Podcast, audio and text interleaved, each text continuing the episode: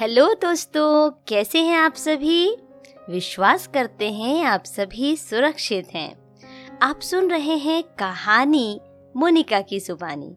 आज मैं लेकर आई हूँ आपके लिए एक बहुत ही सुंदर, प्रेरणादायक कहानी, जिसका नाम है चूहेदानी बहुत समय पहले की बात है, रहमान चाचा के यहाँ एक चूहा रहता था। हर दिन की तरह उस दिन भी बाज़ार से गाँव लौटते वक्त चाचा झोले में कुछ सामान लेकर आए। झोले से बिस्किट का पैकेट निकालते देख चूहे के मुँह में पानी आ गया। लेकिन ये क्या? अगले ही पल उसके पैरों तले ज़मीन खिसक गई। चाचा आज बाकी सामान के साथ एक चूहेदानी भी खरीद कर लाए थे। चूहा फ़ौरन भागकर मुंडेर पर बैठे कबूतर के पास गया और घबरा कर कहने लगा, यार, आज बड़ी गड़बड़ हो गई। चाचा मुझे मारने के लिए चूहेदानी लेकर आए हैं। मेरी मदद करो। किसी तरह इस चूहेदानी को यहाँ से गायब कर दो। कबूतर मुस्कुराया और बोला, पागल हो गया है। भला मुझे चूहेदानी से क्या खतरा? मैं इस चक्कर में नहीं पड़ने वाला। ये तेरी समस्या है, तू ही निपट।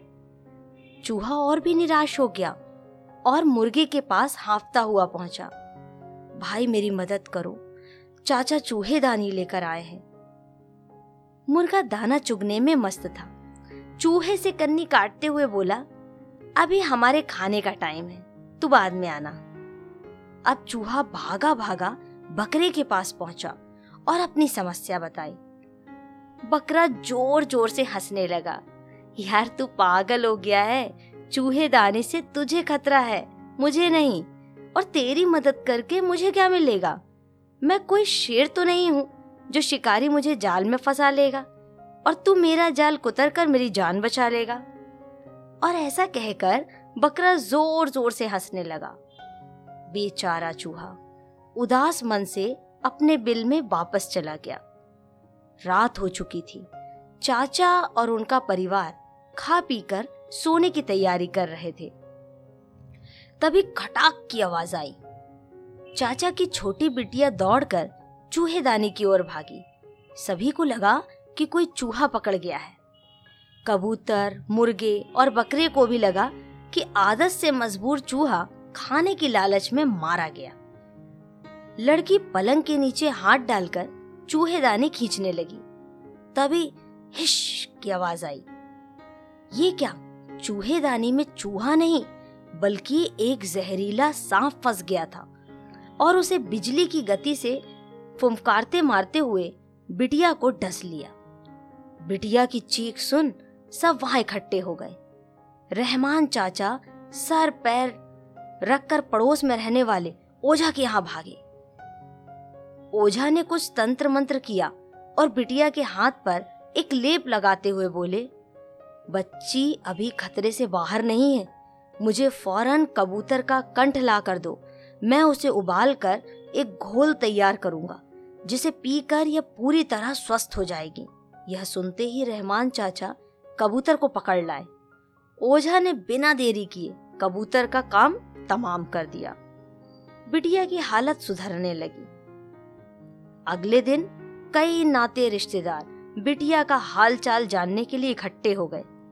चाचा भी बिटिया की जान बचने से खुश थे और इसी खुशी में उन्होंने सभी को मुर्गा खिलाने की ठानी। कुछ ही घंटों में मुर्गों का काम भी तमाम हो गया। यह सब देखकर बकरा भी काफ़ी डरा हुआ था, पर जब सभी मेहमान चले गए तो वो भी बेफिक्र हो गया। पर उसकी ये बेफिक्री अधिक देर तक नहीं रह पाई। चाची ने रहमान चाचा से कहा, ऊपर वाले की मेहरबानी से आज बिटिया हम सबके बीच में है। जब सांप ने काटा था, तभी मैंने मन्नत मांग ली थी कि अगर बिटिया सही सलामत बच गई तो हम बकरे की कुर्बानी देंगे। आप आज ही हमारे बकरे को कुर्बान कर दीजिए।